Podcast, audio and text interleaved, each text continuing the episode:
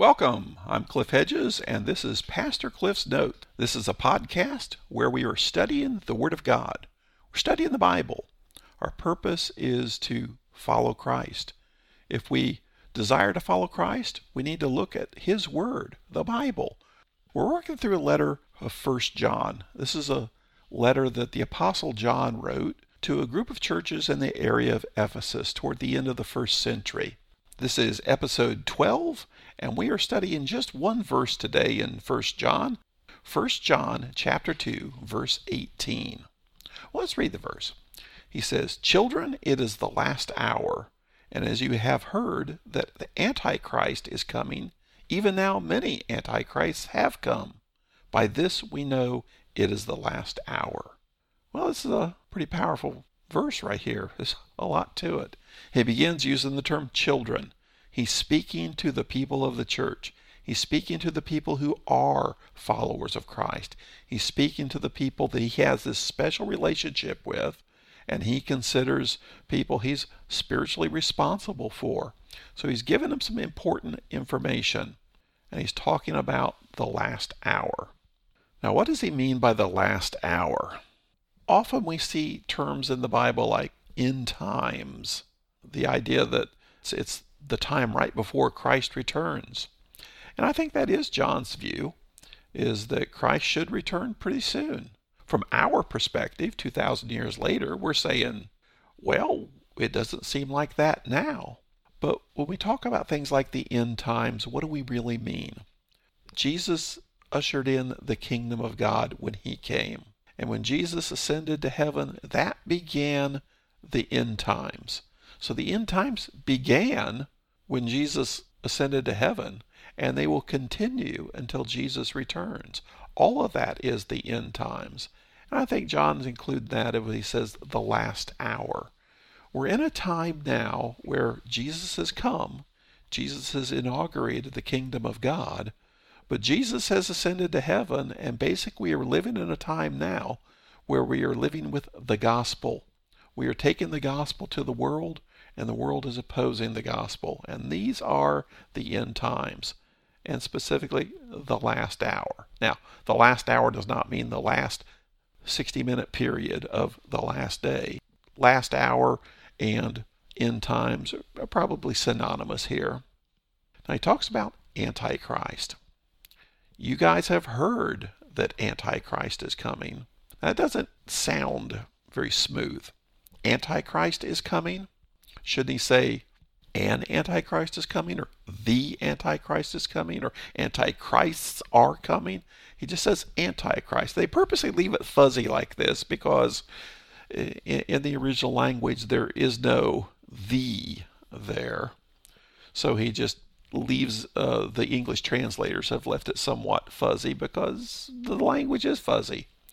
So there is Antichrist coming, and the people that John is writing to have heard it. You've heard that Antichrist is coming, and even now many Antichrists have come.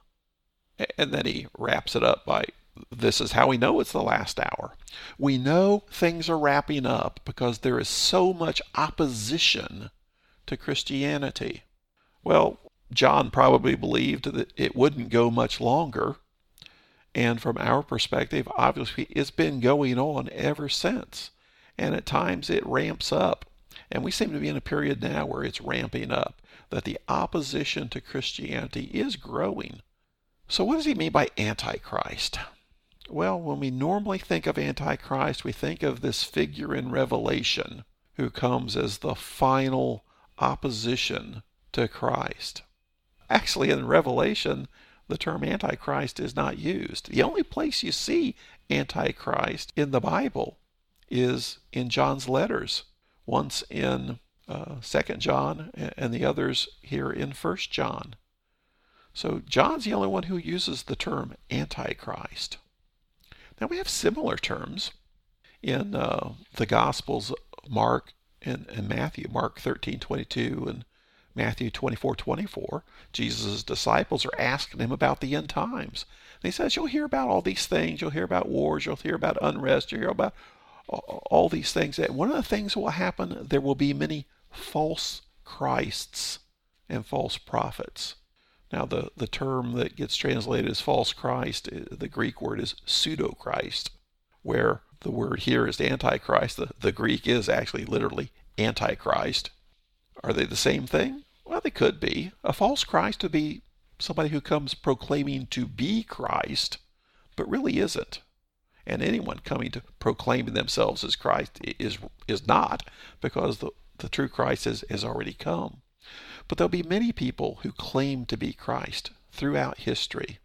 And there'll be many people opposing Christ throughout history. And that's probably the best descriptor here for Antichrist. Someone who is actively opposing Christ. In 2 John, he specifically said that they don't confess that Jesus Christ has come in the flesh. Antichrist is someone who's in opposition to Christ. Now we have to remember who it is that John is dealing with, these false teachers. They're saying some very untrue things about Jesus. They're starting to teach this proto-Gnosticism. Gnosticism is not fully developed, but they're teaching the things that will later develop in just a very few short years into full-blown Gnosticism. They're teaching that Jesus was just a man born from Mary and Joseph. At the baptism of Jesus, the Christ Spirit descended upon Jesus, and he became the Christ. Then he carried out the ministry of Christ. And then out on the cross, as Jesus was dying, the Christ Spirit left him. And then Jesus, the man, is the one who died on the cross. Now, this is a very anti-biblical, anti-Christian view, but it was being taught by people, and these are the people that John is opposing. These are the people that John is dealing with, and he's referring to them, I think, as Antichrist. That is, they are specifically altering the basic doctrines of Christ. They're changing the reality of who Christ is and what he has done. There is one we actually call the Antichrist. And this is the one we see in Revelation, who becomes the primary figure, kind of the main Antichrist, the final Antichrist. Second Thessalonians refers to the man of lawlessness, and he will actually declare himself to be God. Mark 13 refers to the abomination that causes desolation. So there is in the prophecies this final Antichrist, who we often refer to as the Antichrist. But John's using the term here is any formal opposition to Christ, specifically denying who Christ is, denying that Jesus is the Christ, denying that the Christ was Jesus in the flesh. That's the main problem that John is dealing with at this point. Well, what about us? You know, we're still in the last hour. We're still in the end times. We don't throw around the term Antichrist much, other than to throw it maybe at a political figure and say, this must be the Antichrist. But there are still many Antichrists. That is, those who are formally opposing the basic biblical truths of who Jesus is. What are our big challenges that we face? Gnosticism is still alive in the world, but that's not the big challenge to us in our society. So think about it. What are the big challenges to the basics of Christianity, the basic truths of Christianity that we're dealing with? Some of the popular ones would be the idea of universalism. Everyone goes to heaven. You don't have to confess Jesus as Savior. You don't have to repent of your sin and accept Jesus as Savior in order to go to heaven. Everybody goes to heaven because God loves everybody. Well, this is denying everything about Jesus. If everybody goes to heaven, then there's no point of faith in Christ because it's taken care of. Everybody gets to go to heaven. A popular view today is the idea of pluralism. All religions are basically the same. All religions are trying to guide people to God. They just use different methods, different titles, and different paths to get there. All religions are basically the same in a moral sense. They all have moral teachings, and they're all just trying to reach God in different ways. Well, it sounds nice. It sounds very inclusive, but it also sounds very wrong. And every individual religion would deny that. Everybody who's a faithful adherent to Islam would deny that. Everyone who's a faithful adherent to Hinduism would deny that. And everybody who's a faithful adherent to Christianity would deny that. So all of the religions say that's not true. But for someone to stand on the side and say, well, they're all basically the same, it just sounds nice. It just doesn't work in reality. Within Christianity, there's a popular mode of teaching that's been around for several years that is incredibly attractive. And that is the Word Faith movement. And it's very popular on TV. A lot of TV preachers adhere to the Word Faith movement. But it's actually a very dangerous error to Christianity, because at its core, it changes who God is and changes who we are with respect to God. The Word Faith movement teaches that God is obligated to do what we want. And so it shifts the whole position of authority from God's in charge to I am in charge. And I now tap into the same power that God taps into, and God has to do what I say. It's very dangerous because it shifts things around to where my plan is supreme.